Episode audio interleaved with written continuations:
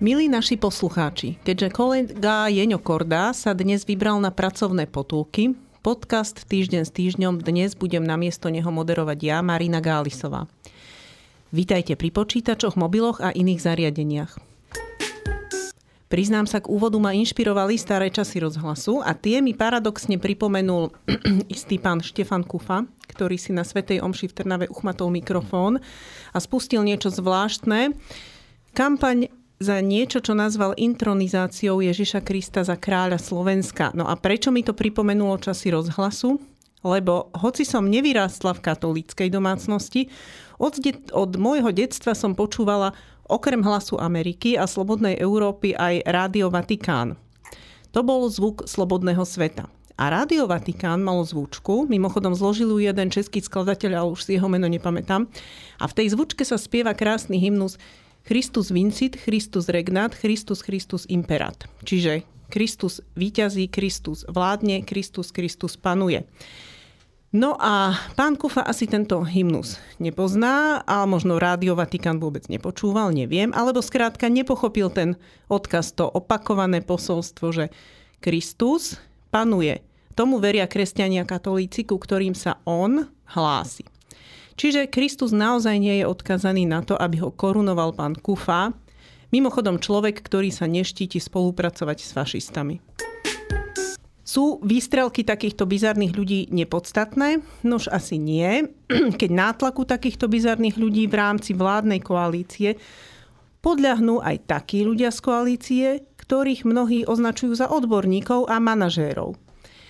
Teraz mám na mysli pani ministerku zdravotníctva, pani Dolinkovú, ktorá na žiadosť z klubu SNS ruší usmernenie k zmene pohlavia. No a tvrdí, že je to v záujme deklarovania stability vládnej koalície. Teda v rámci deklarovania stability vládnej koalície urobila krok, ktorý mnohí odborníci označujú za veľmi nešťastný. Tak čo si kolegovia myslíte, o podstate tejto koalície a keď už sme pritom aj o jej stabilite, keď sa pre jej záchranu musia robiť takéto kroky.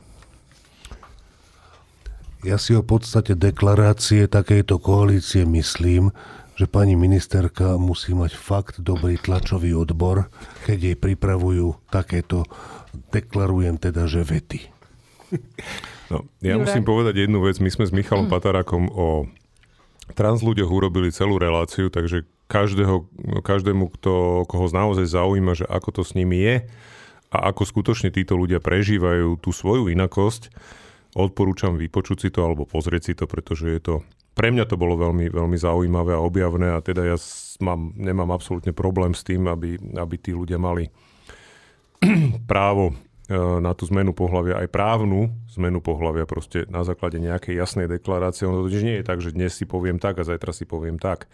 To je takisto už nevratná zmena. To znamená, keď ten človek raz, aj podľa toho usmernenia, keď ten človek raz prehlásil, že áno, chce, tak tá zmena je nevratná. To znamená, je, sú tam ďalšie podmienky ako rok hormonálnej terapie a tak ďalej.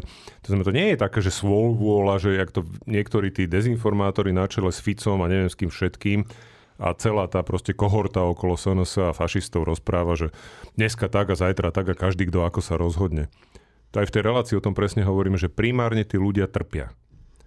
A na zmiernenie toho utrpenia slúžia tie kroky, ktoré oni podnikajú. Či to je terapia, či to je nejakým spôsobom vôbec aj terapia, aj psychoterapia.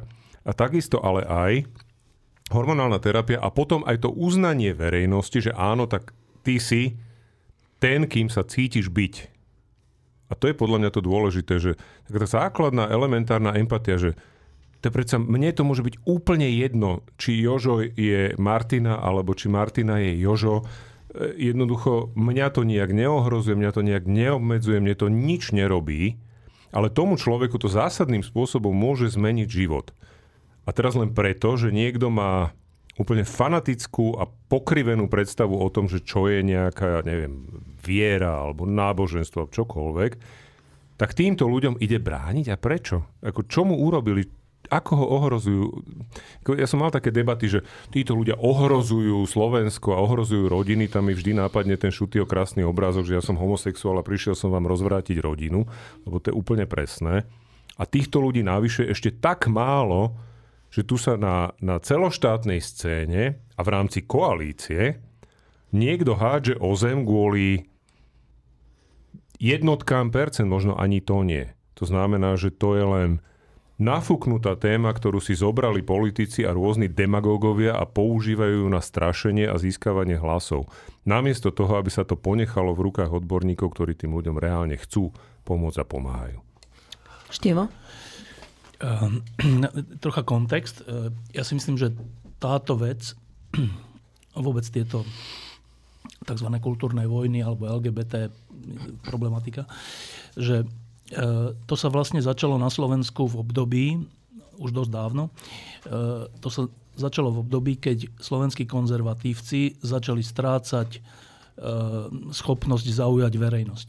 A lebo slovenskí konzervatívci v 90. rokoch boli významní, dokonca podľa mnohých boli najvýznamnejší v spore s mečiarizmom, ale potom svojimi chybami a svojim, svojimi rôznymi rozhodnutiami vrátane KDH, e, začali strácať e, schopnosť oslovovať ľudí a začali aj strácať percentá. KDH sa dvakrát nedostalo do parlamentu a tak.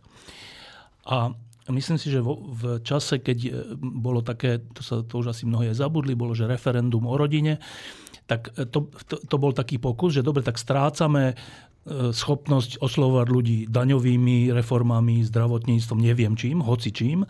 Tak ale tak, tak skúsme, že, že tieto témy, že LGBT alebo potraty alebo neviem, e, lebo to sú témy, kde nemusíš byť šikovný. To stačí proste iba stále znova opakovať tú istú vec. Že tamtí sú ohrozením rodiny, že hen tamtí sú ohrozením našich detí a proste tak. A, a paradoxom toho je, že e, toto, toto prevexlovanie konzervatívcov, časti konzervatívcov na kultúrne, kultúrno-etické témy. Nepomohlo im, ale socialistom a, a Smeru. Lebo títo, títo prevzali, tí zistili, že aha, vlastne je to aj také účinné, že čas ľudí na to reaguje, tak to prevzali. Čiže dnes sú vlastne konzervatívci neexistujú poriadne a tieto témy živia, úplne že šialené, to ešte pred 15 rokmi, keď sme to povedali, tak sme to neverili, ale dneska to tak je, že tieto témy živí smer a hlas. To je akože dosť neuveriteľné vzhľadom k personálnemu obsadeniu týchto dvoch strán. Dobre? No a teraz k tej samotnej e, téme. Čiže to je len príklad toho, že keď urobím chybný krok, faul, tak nie, že tým ja získam, ale tým úplne stratím a ešte nahrám tým, ktorí sú proti mne. A to sa presne stalo konzervatívcom slovenským. A v tomto konkrétnom prípade zase, že mne sa to skoro až, je to, Skoro sa o tom nemá, ja si myslím, že o takýchto veciach by mali hovoriť odborníci a tých zopár ľudí, ktorých sa to týka a mali by e, nájsť cestu, ako tým ľuďom pomôcť.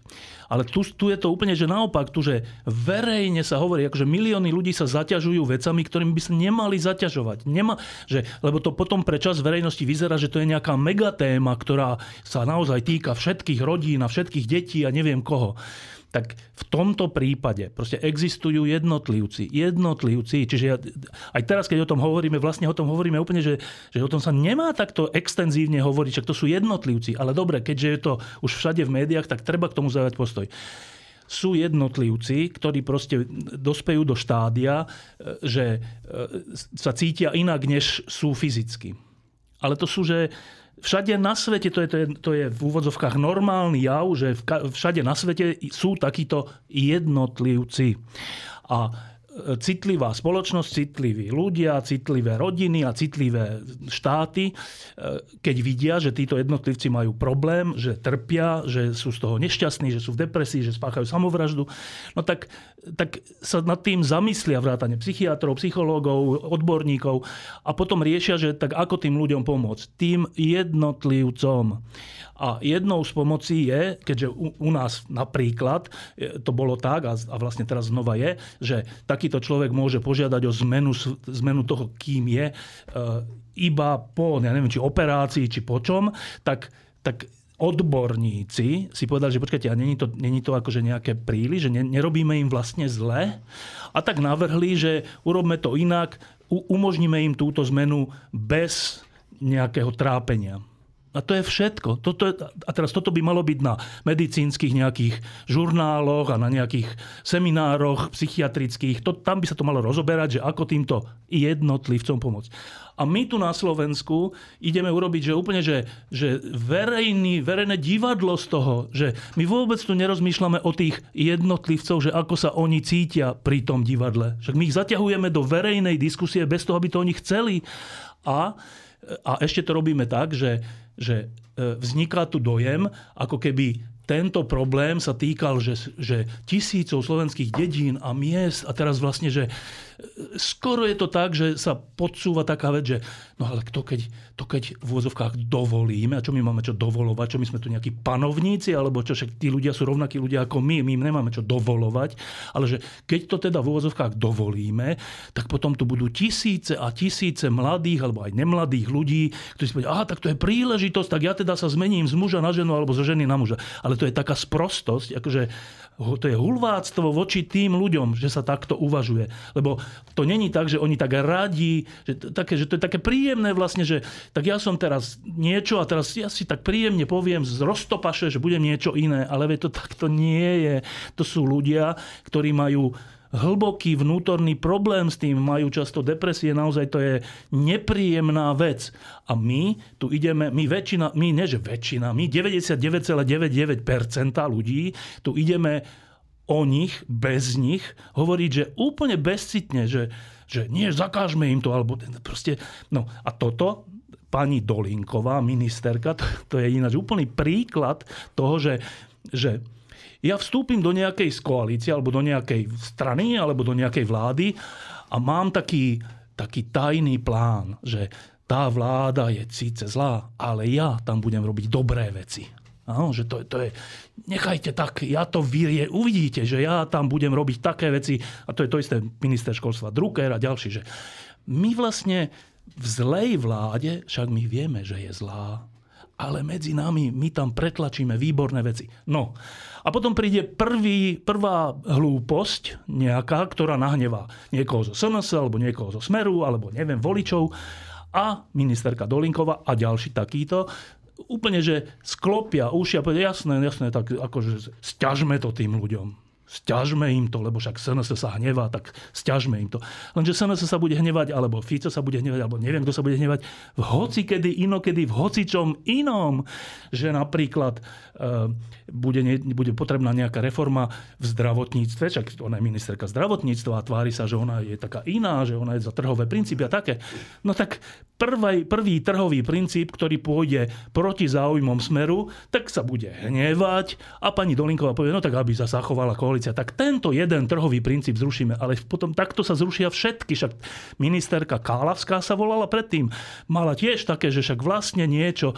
No tak prišiel prvý, prišiel predvolebný ošiel, tak reforma nemocníc bola zastavená. Koniec. No, čiže, čiže ešte, ešte aj tento čo to je vlastne, neviem, tento um, oportunizmus, alebo čo to je, um, ktorým ubližujem tým jednotlivcom, ktorí potrebujú pomoc, tak ešte mi ani nepomôže. Že konzervatívcom nepomohlo to, že tieto témy vniesli ako také akože života a smrti, pomohlo to ich odporcom.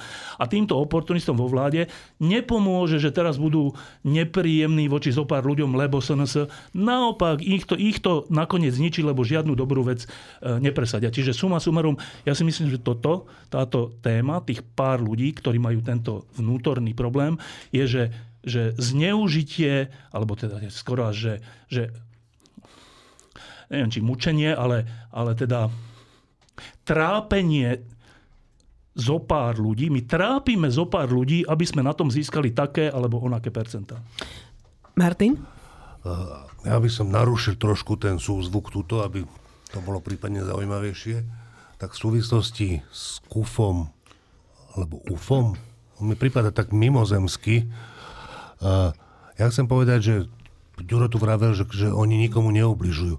Ja myslím, že jemu ubližujú tak, jak v, v tom filme Borat, keď sa Borat aj s tým svojim režisérom, či s tým kamarátom tlstým, ocitli v tak, raz mali prenocovať u nejakých Židov a keď zistili, že sú to Židia, tak sa strašne zlakli zamkli sa v izbe ale tí Židia ako takí dvaja chrobáci preliezli tam popod dvere a teda tá panika, jak, jak bola na tom Sašovi Koenovi a tom druhom vidieť, oni potom v panike utiekli odtiaľ z toho domu radšej a ja si myslím, že tým ľuďom to možno až takto ubližuje, čiže to ja by som nepodceňoval.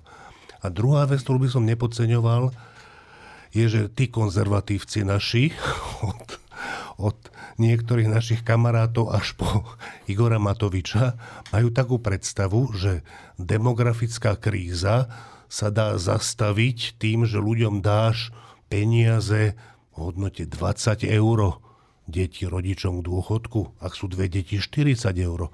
Niektorí dokonca stavili, že 100 eur alebo podobne.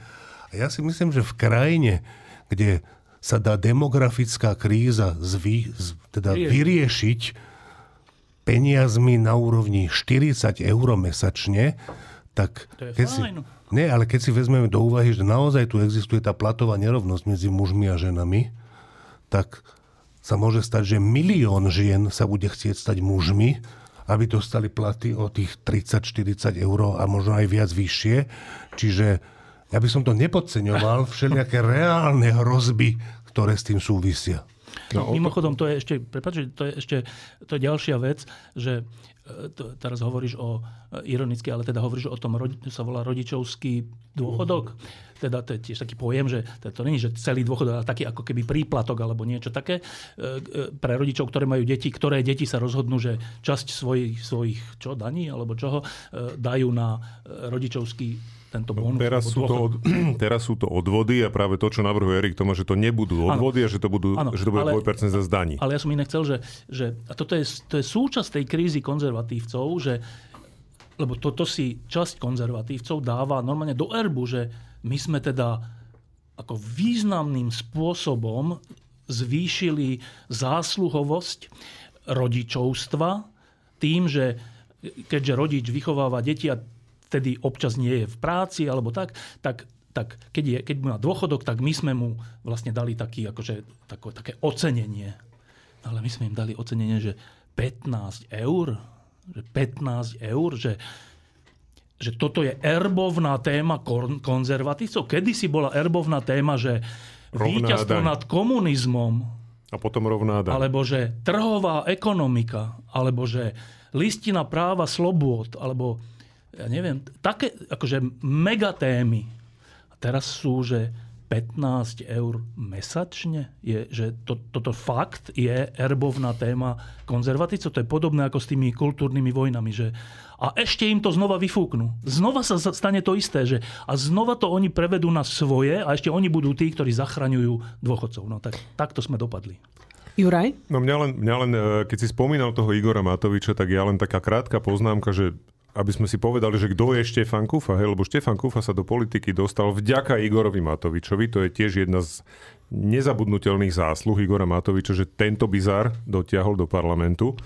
No a okrem toho teda Štefan Kufa už mal iné takéto výborné nápady. On napríklad chcel liečiť homosexualitu a napríklad chcel posielať ženy do väzenia za umelé oplodnenie. Takže, ako, aj za interrupcie, myslím. A myslím, áno, aj teda za, za interrupcie, dokonca neviem, či nie dokonca aj za, za neumelé, to znamená za normálny potrat. Je možné úplne všetko, ako pri týchto ľuďoch je úplne možné všetko, takže ja myslím, že to je taký ten základný obraz toho, že o akého človeka ide. A toto sú ľudia, ktorí dnes majú zásadný dopad na zdravotnú politiku štátu. V úplne hej, to si, odborných To si veciach. treba povedať, že akože fakt, že v odborných veciach, hej, čiže oni keď získajú pocit, alebo sa si vymyslia, že ja neviem, že čo ja viem, liečba rakoviny. Nemá byť chemoterapia. Je proste, že chemoterapia je proti Bohu. Tak nebude. Tak proste nebude, hej? A tým pádom ako pani Dolinková čo potom spraví? No tak v zmene zachovania koalície Pozor, v záujme deklarácie zachovania stability koalície, hej? Akože nie je zachovania stability, to len deklarujeme zachovanie stability, takže to je ako fakt, tam musím oceniť ten komunikačný odbor ministerstva, to musím povedať, že to je skvelé. Ale teda, ako ten základný problém je v tom, že títo ľudia reálne neriešia to, čo riešiť majú. To znamená nedostatok liekov, to znamená nedostatok nemocníc, nedostatok lekárov, nedostatok sestier.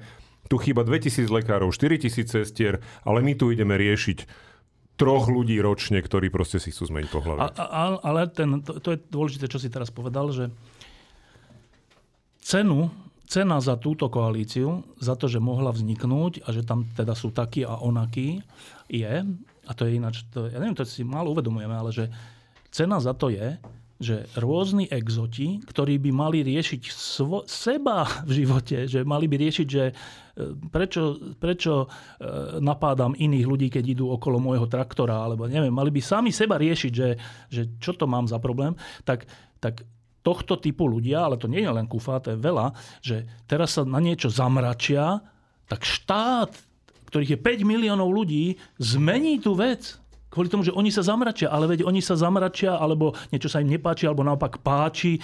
Úplne, že náhodne, to není, že to není v súvislosti, to je, že niekedy až že nejakou vlastnou e, neviem, traumou alebo nejakým neviem čím daná nejaký postoj alebo nejaký pohľad alebo pocit.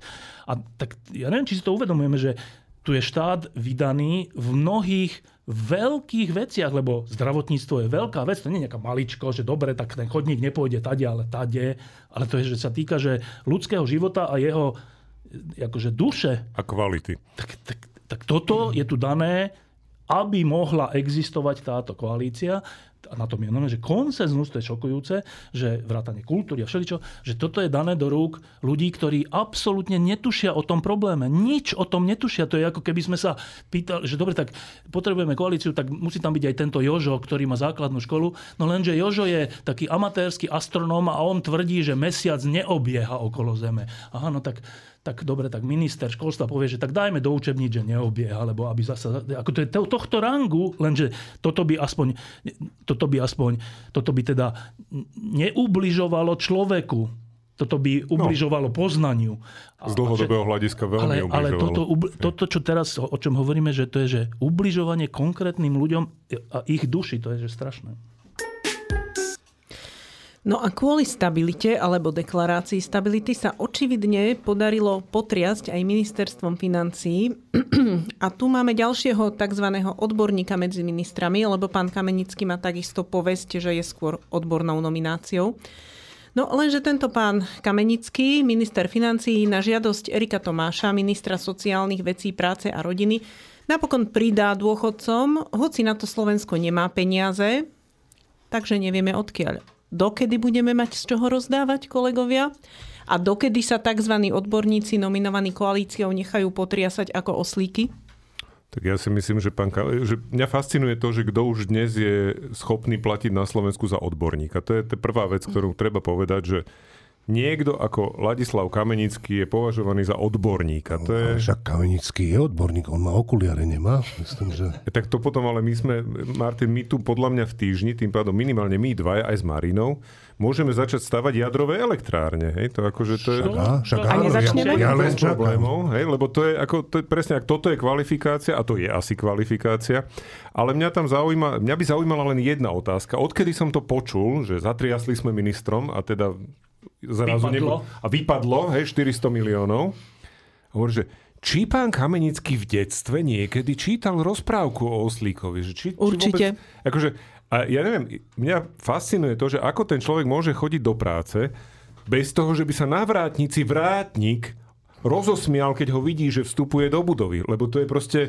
A nehovoriac o jeho podriadených, ako, ako ten človek po tomto, čo teraz predviedol, a to tá vláda včera dostala dôveru, ako on môže mať akýkoľvek rešpekt pri akejkoľvek zahraničnej ceste, kdekoľvek. Ja si myslím, že on, ak mu nepostavia akože plišového oslíka na ten pult v, v Bruseli, tak to bude premeškaná príležitosť. Martin? Ja si myslím, že v skutočnosti z dlhodobého hľadiska to môže byť dobrá správa, čo ten Kamenický spravil aj keď to robí s verejnými financiami strašné veci a tie slovenské verejné financie fakt už nie sú v stave, aby im ešte robil niekto strašné veci, ale to môže byť ukážka toho, že proste oni sa nedokážu zdržať a, a v niečom, keď sa naozaj nedokážu zdržať, tak e, sa s tým dá počítať až do budúcnosti a to im môže zlomiť krk. Typický príklad je, že pri Matovičovej tlačovke o jeho diplomovke keď vysvetlo, že je opísaná z publikovanej knihy úplne celá, tak to vyzeralo, že akože voči tomuto sa nedá povedať nič. A spôsob, akým on to tam, že on, o tom, on vlastne nevedel, že sa nesmie opisovať, ani nevedel, ani nevedel nič. A ani nevedel vlastne, že ten človek, ktorému to dalo urobiť, že to opísal. A tým pádom vlastne on s tým, on to nepovažuje za nič zlé. Tak to vyzeralo, že počkať, že takto, keď on, keď on takýmto spôsobom tak to keď dokáže klamať, tak že on je že nepriestrelný. To vyzeralo tak, že s týmto sa nebude dať urobiť nič. Ale dalo sa, stačilo ho nechať byť premiérom a on toto robil.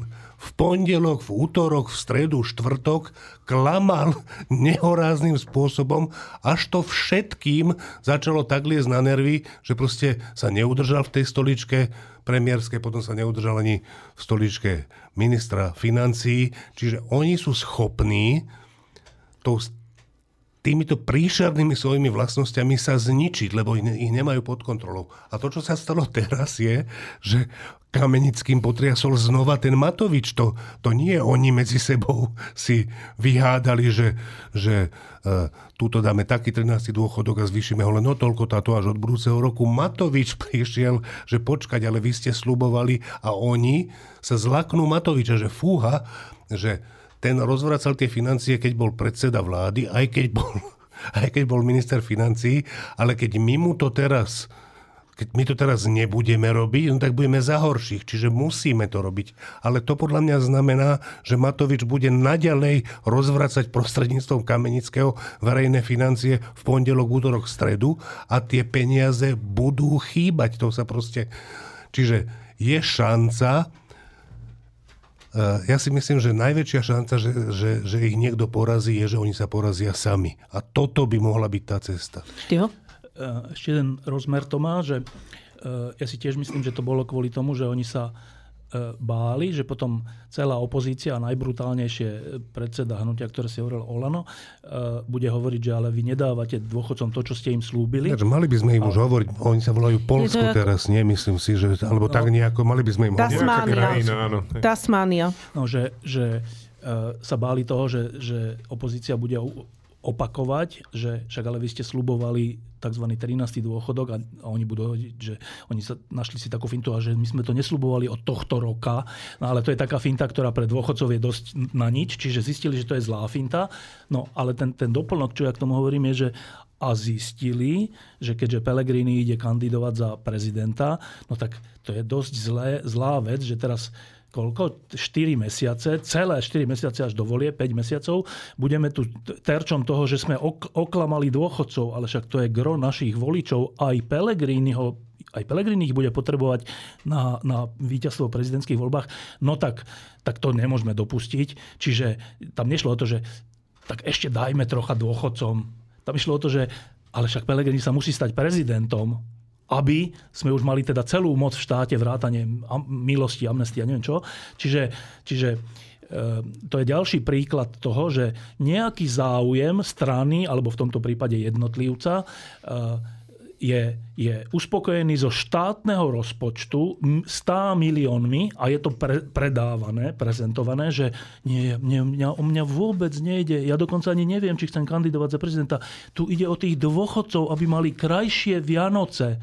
Že to, to, tá, toto je že slovenská diskusia, že úplne, že, že všetky tie, tie, tá argumentácia je falošná od A do Z, ale v tvári sa opakovane každý deň, rok čo rok, že nám ide, že my sme sociálni demokrati, veď my tu ideme, ja som teraz počul Richtera a ďalších, to sú tí poslanci, že ideme teda konečne dotvoriť sociálny štát. Takže to, toto sa hovorí. A potom, no dobre, a teraz, že k samotnému tomu, že teda dôchodci nedostanú len v úvodzovkách 150, či koľko mali dostať euro na Vianoce ako taký príspevok, tak dostanú teraz 300? 300. Dobre, tak e, teraz pre dôchodcov to ako vyzerá? Tak predpokladám, že dôchodcovia, ktorí až tak nesledujú politiku a také veci, starajú sa o vnúčata a sú normálne milí ľudia, tak teraz sa dozvedia úplne vecnú informáciu, že dostaneme 300 eur a naozaj fyzicky dostanú 300 eur. Tak 300 eur je pre dôchodcu celkom veľa, vzhľadom k tomu, že naše dôchodky sú oproti západným dôchodkom veľmi malé. Čiže bežný dôchodca si povie, že však aj ten, ktorý nemá rád túto vládu, si povie, že ale tak tá vláda neviem čo, ale zase 300 eur sa mi tak môžem kúpiť vnúčatám neviem čo, korčule. No tak predpokladám, že veľa dôchodcov to ocení. No a teraz, a teraz e, smerom k tým dôchodcom, ale nie len. Dostanete 300 eur z peňazí vašich vnúčat nie od štátu. Štát nemá, nie že keď je štát v dlhu, tak nemá peniaze. Štát nikdy nemá peniaze. Štát nemá peniaze. Všetky peniaze, ktoré má štát, štátny rozpočet, ministerstvo financí a neviem kto, Kamenický, to sú vaše peniaze, dôchodcovia. Vaše. A a teraz sa stalo len to, že keďže sa vám chcú akože zaliečať, aby ste ich volili v prezidentských voľbách, tak vám dajú 300 eur a to sa tvári, že to vám dali oni. Ale to vám nedali oni, to oni zobrali od vašich detí a od vašich vnúčat a dali to teraz vám. A to by ešte nebolo to najhoršie. Ale stalo sa teda to, že tie vaše deti a vaše vnúčatá, keď to budú musieť oni vracať, tak to budú vracať nie, to oni nebudú vracať 300 eur, alebo teda tých 150 navyše, oni budú vracať 250 alebo 350, lebo medzi tým budú úroky a bude, bude inflácia, všeličo. Čiže viete, čo sa vlastne stalo? Že oni z vašich peňazí vás oklamali alebo idú oklamať. Z vašich peňazí. Nie, že zo svojich, z vašich. A vy ešte budete mať teraz pocit, že pekne sa mi akože prilepšilo, ale vám sa pohoršilo lebo vy máte radi svoje deti, aj svoje vnúčatá a neverím, že vy ste radi, že sa robí zle vašim deťom a vašim vnúčatám finančne. Neverím tomu, čiže ale to sa deje. Oni robia zle vašim deťom a vašim vnúčatám, aby vás kúpili, aby si vás kúpili na prezidentské voľby. A to je ďalší, to je, že strašne nefér vec. Iba posledná vec, že to, to sa podobá ako za komunizmu. My, keď sme žili za komunizmu, tak to bolo tak, že všetko bolo na nič. Tu boli šedé mesta a, a nič tu nefungovalo a mali sme tu Trabanty a Moskviče a neviem čo. A, a keď prišlo e, zo západu nejaké auto, tak všetky deti sme sa zhrkli, že aha, takto vyzerá auto. Tak, takto sme tu žili, ale oni vytvárali, vrchnosť vtedajšia vytvárala pocit, že ale veď my sme vám dali družstevné byty a vy tu máte mlieko za dve koruny a neviem, a môžete ísť do Tatier a môžete ísť do NDR raz za čas. No a, a veľa ľudí tomu uverilo. Dodnes je taký, taký, v časti ľudí taký pocit, že však vlastne nebolo to až také zlé. Ale čísla, čísla, fakty sú, že my sme boli na tom dokonca lepšie ako Rakúsko po druhej svetovej vojne.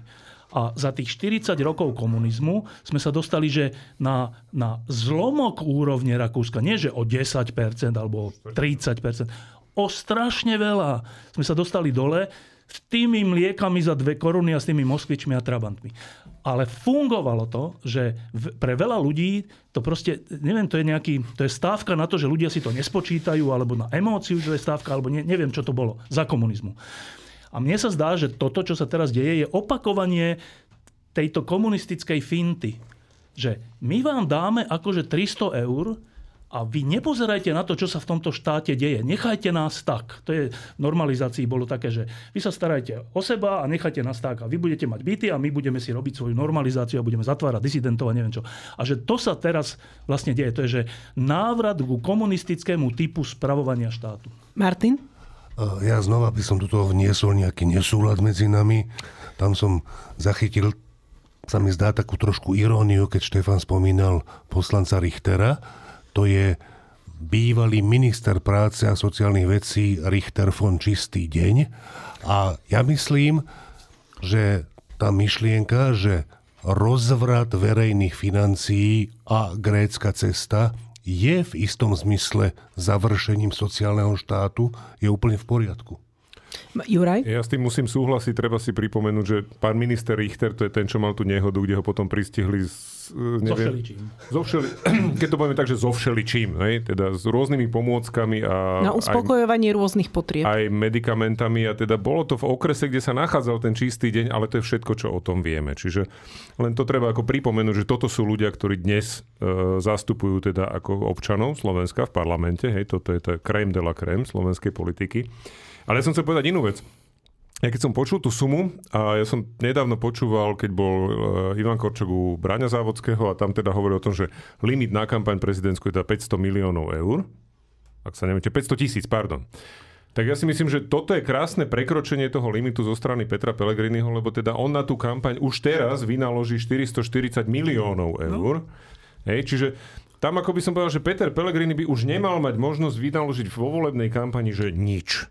Pretože zo štátneho rozpočtu sa na jeho kampaň ide vyhodiť 440 miliónov eur, čo je taký akože prvý taký základný moment a k tomu vajataniu o tom, že teda či a budem kandidovať a nebudem a ja vlastne ešte vôbec neviem, no tak je určite len náhodou, že 4 dní po voľbách či dokonca neviem, či to bolo pred voľbách, áno, 4 dní po voľbách proste bola zaregistrovaná domena Pele 2024 Akože prezidentská a teda, ako to je také, že o čom to asi je? Teda asi si predseda, budúci predseda parlamentu nechcel založiť web stránku o tom, že bude predsedom parlamentu. Takže tieto reči o tom, že ako nevie, či bude kandidovať a teda postupne nejak tak akože sa bajatá, že teda asi aj áno. Len najhoršie na tom je naozaj to, že tu sa financuje predvolebná kampaň prezidentského kandidáta z vreciek všetkých ob- občanov Slovenska, ktorí platia dane a najhoršie na tom je to, že takých nápadov bude samozrejme veľa. Igor Matovič tomu bude významne pomáhať tým, že, že bude, viac bude búšiť do nich, že málo dávate. Hej? Čiže to budú zase obrovské preteky v populizme a v rozdávaní. Lebo on tiež nevie nič iné, hej? tak už ako vykrik, vyvreskovať znovu o korupcii už nikoho nezaujíma, ako sa ukázalo. Takže Uh, tá grécka cesta je podľa mňa pomerne pravdepodobná. Uvidíme zase na druhej strane, ono, oproti tým Grékom, ktorí sú hrdý národ, tak oni tí Slováci v tom Bruseli, že keď pošlú ten rozpočet do toho Bruselu, odtiaľ im povie, že no, no, no, no, no, no, no, tak potom oni zase, že no tak dobre, no tak, tak nejak to urobíme a ja neviem, tak nebude nemocnica tam a tam nebudú lieky a tam nebude neviem čo. Učebnice netreba, však to je vôbec zbytočné. Proste niekde to zoškrtajú a samozrejme zdvihnú dane tak, aby im ten rozpočet nejak vyšiel, pretože zase v momente, keby im ten rozpočet nevychádzal, nedostanú eurofondy. A o čom je táto vláda? Táto vláda je o tom, že je potrebné inkasovať čo najviac eurofondov, samozrejme nie na verejné projekty, ale na súkromné projekty. Ešte dve poznámky k tomu. Jedna je k tomuto, čo teraz hovoríš, eh, že to je, ja neviem, to je keď sme chodili do školy, tak sme mali v triede šikovných, takých, čo všetko vedeli, a potom sme mali nešikovných. Ale to je chyba, to proste tak, tak to je. Tak, tak to je v živote, že niekto je šikovnejší, niekto menej, a to neznamená, že je horší, lepší, ale proste tak. A e, ten, tí menej šikovní mali tiež nejaké nápady a väčšinou tie nápady boli zamietnuté, ale nie preto, že bol človek proti ním, ale že nebol to dobrý nápad, ako riešiť nejakú situáciu, alebo kam ísť, alebo niečo také.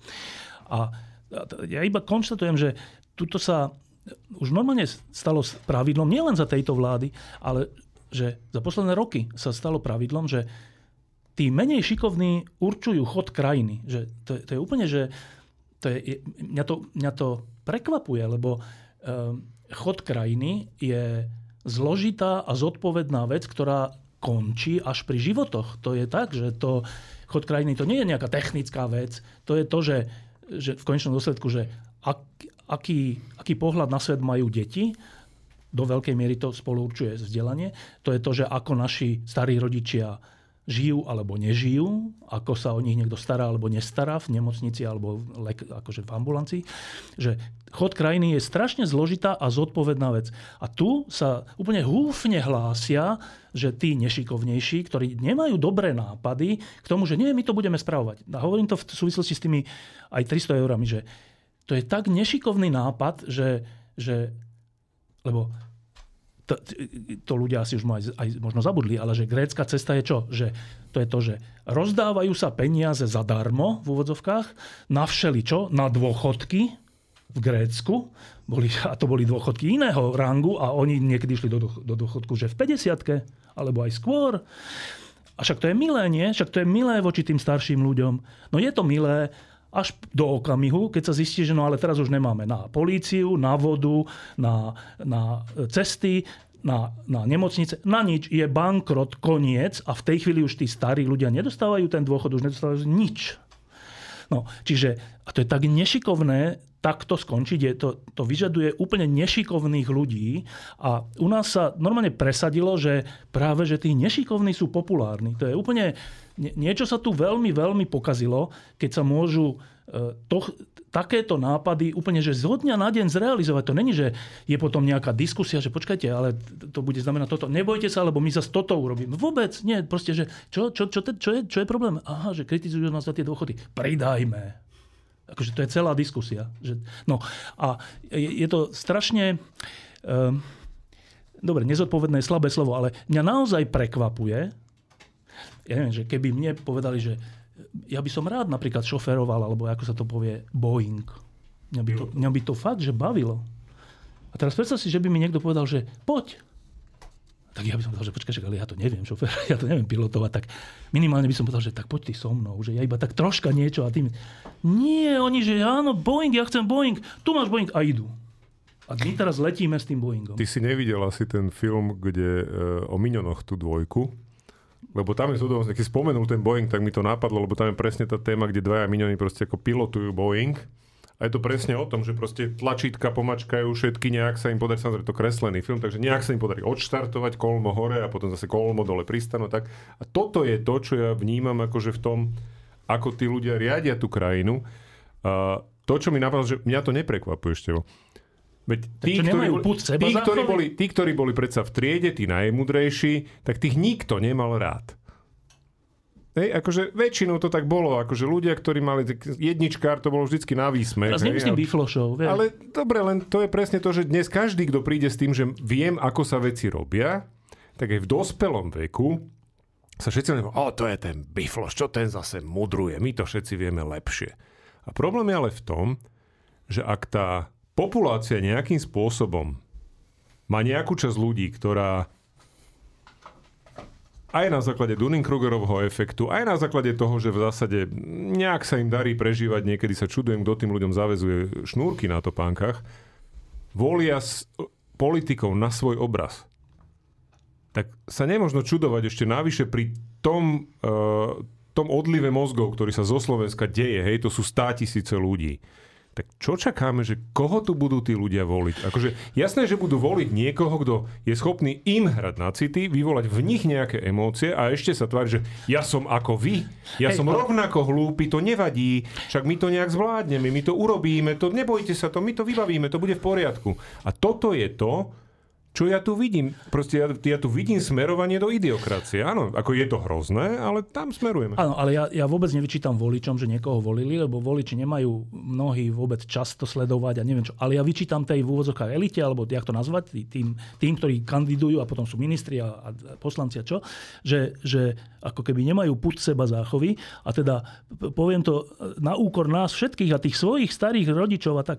A, a teda že čo sa vlastne teraz stalo? Že všetci tu bijú na poplach rozumní ľudia, že počúvate, my sme sa tak zadlžili za Matovičových a ďalších vlád, že musíme konsolidovať. Dokonca Dokonca Smer priznal, že áno, že musíme mať konsolidáciu. Dobre, my dáme pol percenta e, ročne. ročne Niektorí hovoria, že má byť 1%, ale aspoň teda, teda ešte aj Smer povedal, však dali si to do programu. Tak prečo si to dali do programu? Tak lebo vedia, minimálne, možno, že nevedia, ale minimálne sa boja, a tak keď to všetci hovoria, hovoria, že 1%, tak dajme aspoň pol pre istotu. Dobre, tak keď oni sami toto dali si do programu, že treba konsolidovať, tak zase z logiky veci, že ty vieš, že ten štát bude mať dlh, musíme zosekávať nejaké veci. A v tej istej chvíli navýšiš ten dlh o 400 miliónov. Tak to je, že... Ja neviem, to... Ja neviem, že to je, že... Uh, si smedný a, že, a vieš, že nemáš piť slanú vodu, lebo zomreš z toho, si na mori, tak si dáš ešte viac tej slanej vody. No. Že niečo také. No a teraz, že, že No ja, ja, si, ja tak tuším, že, že jak oni rozmýšľajú, že oni rozmýšľajú, že dobre, však teraz dáme tých 400 miliónov, tým pádom vyhráme prezidentské voľby, si myslia. Uh, ale veď potom to nejako, dobre, tak o 400 miliónov viac budeme musieť niekde nájsť, ale veď to nájdeme. Však sú tu banky, Slovnaft, operátori, uh, neviem kto, všetko, uh, fajčiari, deti, ktoré jedia sladené, pijú sladené nápoje, neviem, hoci čo. Tak tam všade tam všade zvýšime danie, poplatky, neviem čo.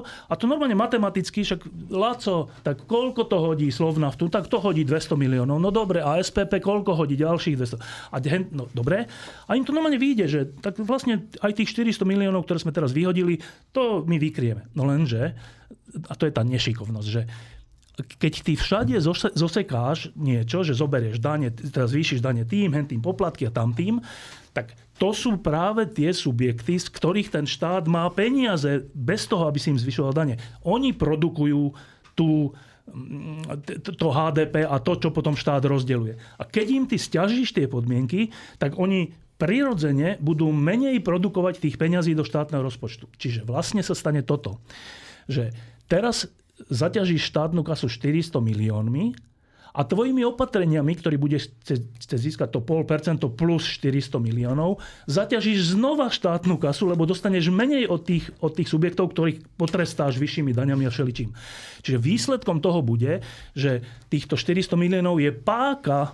To není, že 400 miliónov a potom ich vlastne vrátime. Nie, nie. Týmito 400 miliónmi budeš prinútený ešte väčšie dane urobiť a ešte väčšie poplatky a tým ešte viac znížiš príjem štátneho rozpočtu, čiže sa ti tá, tá tých, to 0,5% plus 400 miliónov navýši o ďalšie 2%. V skutočnosti sa teraz zvyšuje e, štátny dlh rekordným spôsobom oveľa viac ako 400 miliónov, ale oni si proste myslia nešikovne, že, že štát to je, to je, že štát je vlastne taký, e, čo, čo Oslík, sa má... Čo sa otrasie, že, že ty, ty proste, že to je, no, že ty si pán, či si predseda vlády, alebo minister financí, alebo vládna koalícia, tak ty povieš a tie peniaze sa proste vytrasú.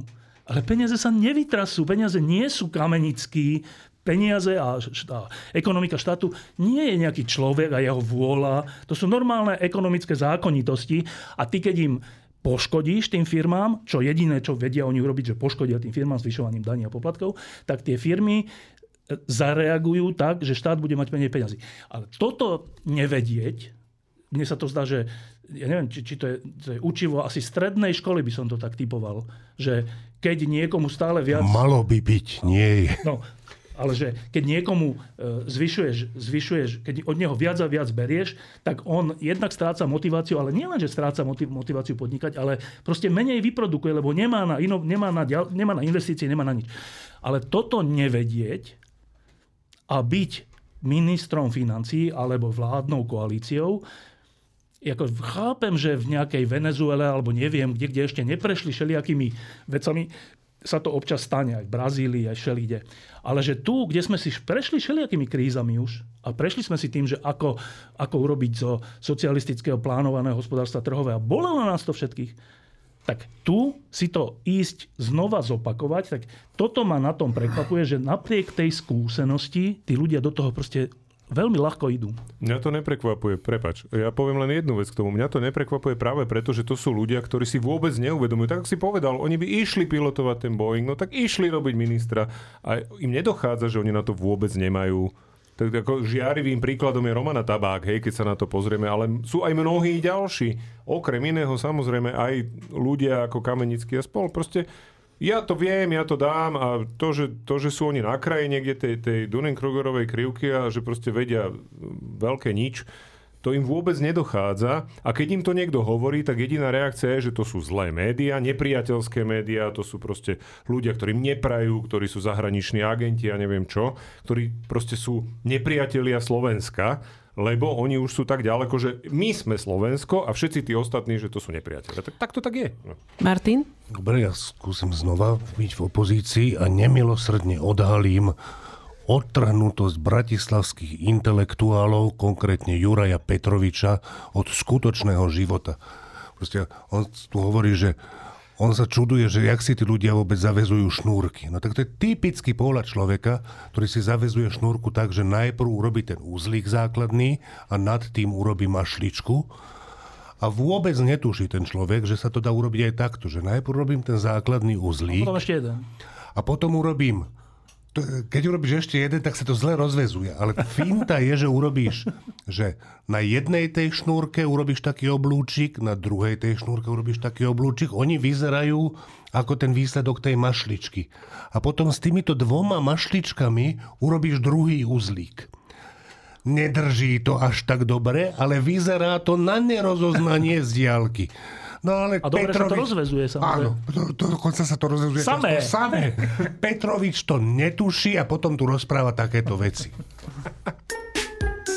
No, Juraj, eh, prestaň sa smiať, prosím ťa, lebo ideme na vážnu tému. Ty si bol v Prahe 17. novembra. Bol si si tam pripomenúť výročie Nežnej revolúcie a navštívil si zaujímavé miesta. Tak nám porozprávaj. No, my pravidelne chodíme 17. novembra do Prahy, tak ako Števo chodí 11. septembra do New Yorku, máme to trochu bližšie. Chodíme tam najmä preto, že tie oslavy 17. novembra v Čechách všeobecne, ale teda v Prahe obzvlášť, sú skutočne, my sme si to nazvali e, súkromne ako Sviatok slobody. A všetci komentátori aj v Čechách v podstate konštatujú, že to je sviatok, ktorý ľudia naozaj v Čechách reálne spontánne oslavujú. To znamená, nie je to deň, kedy no, idem na chalupu a mám voľno a zostanem doma a proste môžem si robiť, čo chcem. Je to sviatok, kde sa koná neuveriteľné množstvo podujatí. Aj v tej Prahe proste e, na Národní tříde bolo pódium, nad ktorým bolo ďakujeme, že môžem. Hej? Tiež len vyjadrenie niečoho, že áno, že tá zmena skutočne umožnila to, že na tom pódiu dnes môže vystupovať prakticky hocikto, samozrejme nejak, v rámci nejakých zákonných vecí. Boli tam premietania historických záberov, boli tam proste panely po uliciach, kde, kde sa hovorilo napríklad o e, závadovej mládeži hej, v 80 rokoch, proste máničky a, a, a tak ďalej, hej, Trumpovia a hore dole. Čiže je tam aj takáto tá edukatívna časť, ale to, čo je najdôležitejšie, je, že ľudia skutočne chodia, my sme stretli nespočet ľudí so stužkami, s trikolorami proste na kabátoch. Bolo jasné, že to nie sú turisti. Na Národní tříde 17. novembra je tak narváno, že sa tam v podstate nedá ísť, pretože tam je stále toľko ľudí, ktorí nosia sviečky. A nielen, nosia sviečky, tam chodia ľudia so svojimi deťmi, so svojimi vnukmi, tam počuješ x krát ľudí vysvetľovať proste tým deckám, ktoré to nezažili, čo to bolo, čo bol socializmus, čo sa tu stalo na tomto mieste, prečo sme tu dnes s tou sviečkou, prečo je to dôležité, o čom je sloboda. Proste je to niečo, čo skutočne tie Čechy žijú tým sviatkom. A my sme potom boli 18. až novembra na tej národní tříde, kde bolo vidno, že teda vosk bol až po kolaje električky na ulici bolo to upratané a už keď sme tam my došli podvečer, tak už zase boli sviečky až po obrubník toho chodníka. To znamená, že aj ten druhý deň tam ešte tí ľudia stále chodili. Stretli sme tam kopec aj Slovákov, samozrejme. A dokonca som počul aj názor niekde v českých médiách, že dokonca sú turisti, ktorí sa na to chodia pozerať, lebo že toto nikde inde nemajú, že by ľudia takto spontánne oslavovali ten sviatok. A v podstate to, čo to pre mňa nejak vyjadrilo úplne perfektne bolo, keď bola potom večer v televízii, bola diskusia na českej televízii, kde bol okrem iného Saša Vondra, ktorý hovorí, že pokiaľ ľudia týmto spôsobom, takto spontánne, sami bez donútenia chodia oslavovať tento sviatok, tak on sa o demokraciu v Čechách nemá prečo báť. To je proste to najdôležitejšie. A hovorím, je to, je to skutočne potom samozrejme koncert pro budúcnosť na Václavskom námestí, kde výstupí kopec ľudí, kde je kopec rečníkov, je to čisto, je to v podstate apolitická akcia, kde nevystupujú politici, tí chodia na národní třídu. No a my sme uzavreli ten víkend paradoxne takou veľmi smutnou v podstate návštevou, lebo sme boli na cintoríne eh, v Pražských Ďabliciach, to je druhý najväčší pražský cintorín, na ktorom v 50. rokoch boli do masových hrobov, neoznačených hrobov pochovávaní vlastne umúčení uh, väzni, umúčení a popravení väzni komunistického režimu. A okrem toho, čo je asi najdojímavejšie a naj, najsilnejší zážitok vôbec toho cintorína, sú tam pochované deti, ktoré sa narodili matkám, ktoré boli zatknuté alebo, alebo uväznené a mnohé z tých detí sa nedožili druhého dňa Čiže tam sú novorodenci, tam sú deti dokonca, ktoré boli mučené kvôli tomu, aby ich matky proste priznali nejaké zločiny, ktorých sa samozrejme nedopustili. Bol tam hrob Pátra Toufara, ktorý bol vlastne umúčený štátnou bezpečnosťou kvôli tzv. čihošskému zázraku. To odporúčam si naštudovať, lebo to je vynimočný príbeh. Už tam nemá hrob, je tam len pamätník, pretože on bol exhumovaný v 2015, myslím ho teda pochovali v Čihošti, v jeho, v jeho vlastne v blízkosti toho farského kostola. A to bol zážitok, kde ja som si uvedomil, že každému, a teda špecificky by som z tohto miesta rád odkázal uh, Lubošovi Blahovi, že podľa mňa Luboš Blaha by mal za svoje činy a za svoju propagáciu a, a oslavovanie komunizmu mať povinnosť tam proste niekoľko rokov každý deň chodiť, umývať tie kamene tých politických väzňov a tých umúčených ľudí a tých zavraždených detí a obnovovať to písmo na tých kameňoch, aby si tam každý mohol prečítať, že kto tam vlastne leží, prečo tam je. Tam, je od, tam sú ľudia od 20-ročných ľudí až po ľudí, ktorí prežili prvú svetovú, druhú svetovú a nakoniec neprežili ten komunizmus. Takže ten záver bol smutný, ale ukazuje to to, že skutočne sa tomu zlu je potrebné postaviť a musíme o tom hovoriť a musíme si to pripomínať, aby sa to neopakovalo. Pretože tu máme teraz veľké riziko toho, že sa to opakovať môže. Štefan? Ešte k tej Prahe, a to je, ja som pár rokov aj v Prahe žil, keď som ešte robil v Slobodnej Európe a, a to potvrdzujem, že 17.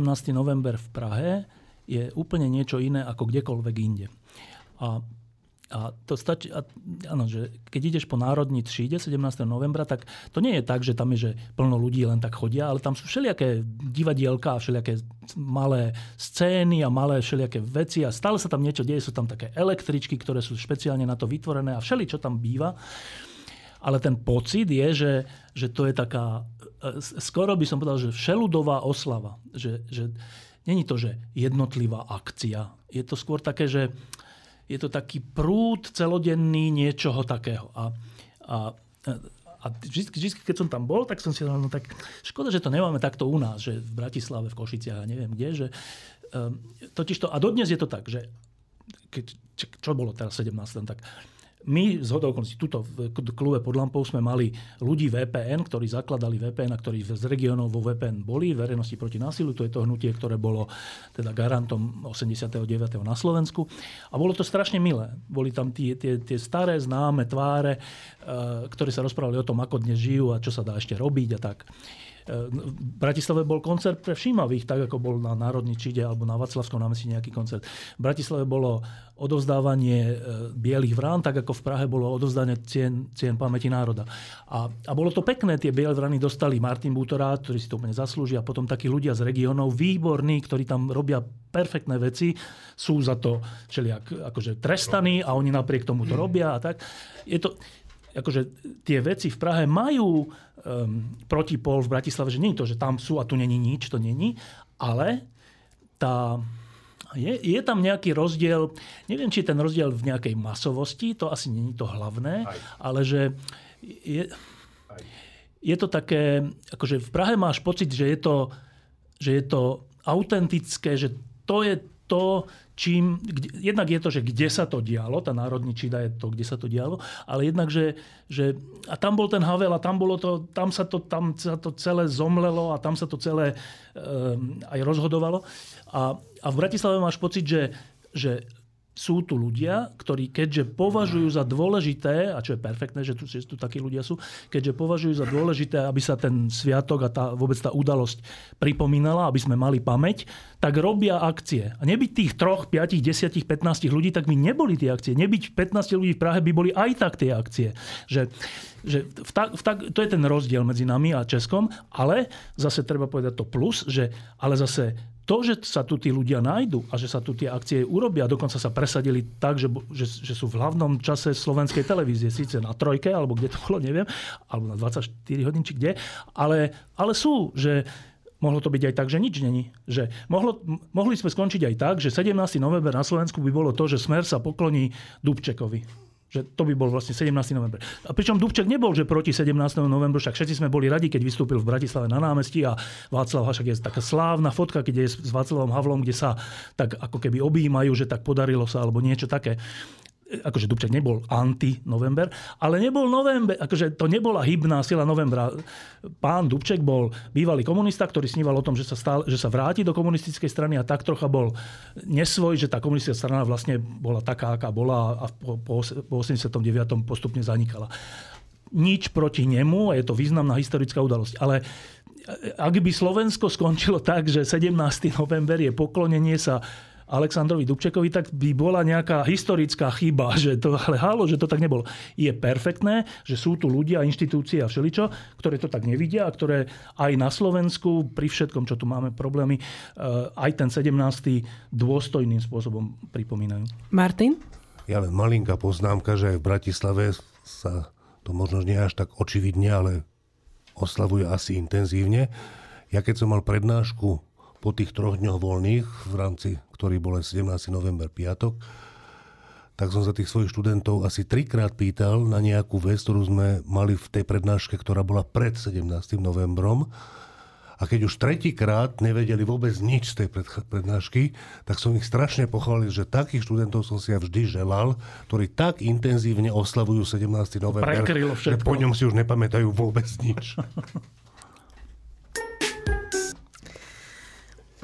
No a milí kolegovia, pomaly prejdeme k hodno- novému číslu, ktoré prechystáme pre našich čitateľov. A prvú polovicu poprosím, Štefan, ak by si. Áno, tak e, titulkovou témou nového čísla je e, v súvislosti s tým, že e, postupne odchádza generácia roka 89 a naposledy sme sa takto lúčili s Karlom Schwarzenbergom, hoci pohre bude až 8. či 9. E, decembra, ale teda tá správa, že odišiel Karl Schwarzenberg, bola akože v nejakej línii toho, že tá generácia 89.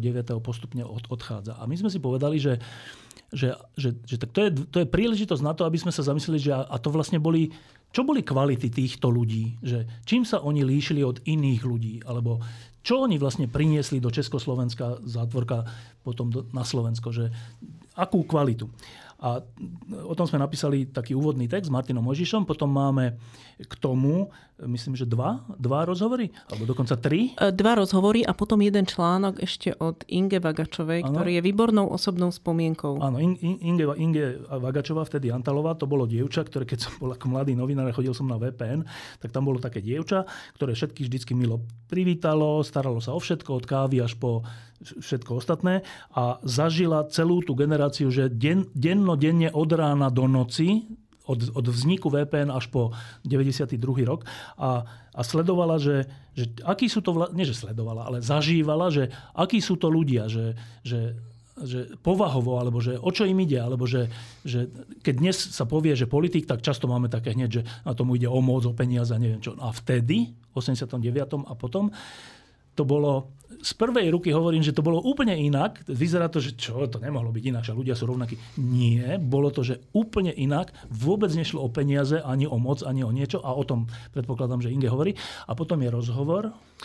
Potom je tam rozhovor e, s Pavlom Kosatíkom, Aha. ktorý sa venuje teda aj e, slovenskej, aj českej histórii 20. storočia hlavne. A on hovorí o tom, že aký bol ten český disent, akí boli tí ľudia vlastne, ktorí zvalili ten komunizmus, čo ich vyčleňovalo z davu, kto sa k ním pridal, kto nie. A je to veľmi zaujímavé hodnotenie českej scény. No a potom je tam slovenská scéna zhodnotená a to je zase rozhovor, ktorý robil kolega Tomáš Záleša, ktorý momentálne pozdravujeme, leží doma s covidom. No tak Tomáš ho robil s eh, pánom Šutovcom, Milanom Šutovcom a tieto zhodnotenie zase slovenskej scény disentu. A Milan Šutovec, len aby ľudia vedeli, to je Šútyho otec, toho karikaturistu a Milan Šutovec bol za to VPN, za tú verejnosť proti násiliu, eh, najvyššie postaveným človekom zo Slovenska, lebo on bol predsedom jednej z komor federálneho zhromaždenia a svojim vedením schôdzí a spôsobom, akým tam riešil tie ústavné a všelijaké otázky, si získal absolútny rešpekt českej časti federálneho zhromaždenia, čo nebolo len také jednoduché. A starý pán Milan Šútovec to naozaj získal, že on, on urobil že obrovské meno Slovensku tým, ako viedol schôdze federálneho zhromaždenia. Tak. No a potom to už sme pomali v druhej polovici, kde nás čaká rozhovor s... Robila som rozhovor s americkou bezpečnostnou analytičkou Giselle Donnelly a je to o líderstve Ameriky vo svete v čoraz ťažšej dobe a takisto s vyhliadkou na budúce prezidentské voľby v Amerike, ktoré to pravdepodobne ešte dosť skomplikujú. Ďalej tam máme closer, ktorý nám tak trošku uzatvára toto hodnotenie minulosti, lebo je to Myslím, že tam buď 10 alebo 11 osobností, ktoré ako keby stelesňovali v niečom 20. storočie a nie tak dávno odišli na väčnosť. Tak napríklad je tam Madeleine Albright, aby sme nadviazali na túto tému, ale sú tam aj kultúrne osobnosti, takže máte sa na čo tešiť. Tak, čiže to je týždeň, ktorý vychádza tlačený, ktorý vychádza teraz v piatok. Ústredná téma, čo odchádza s generáciou 89, ale okrem toho je tam veľa takýchto vecí. Ty tam nemáš? Je tam F16 samozrejme. Je tam koniec, vlastne druhá polovica článku o F16. Áno. Áno. OK. Sláva Ukrajiny. Herojem sláva.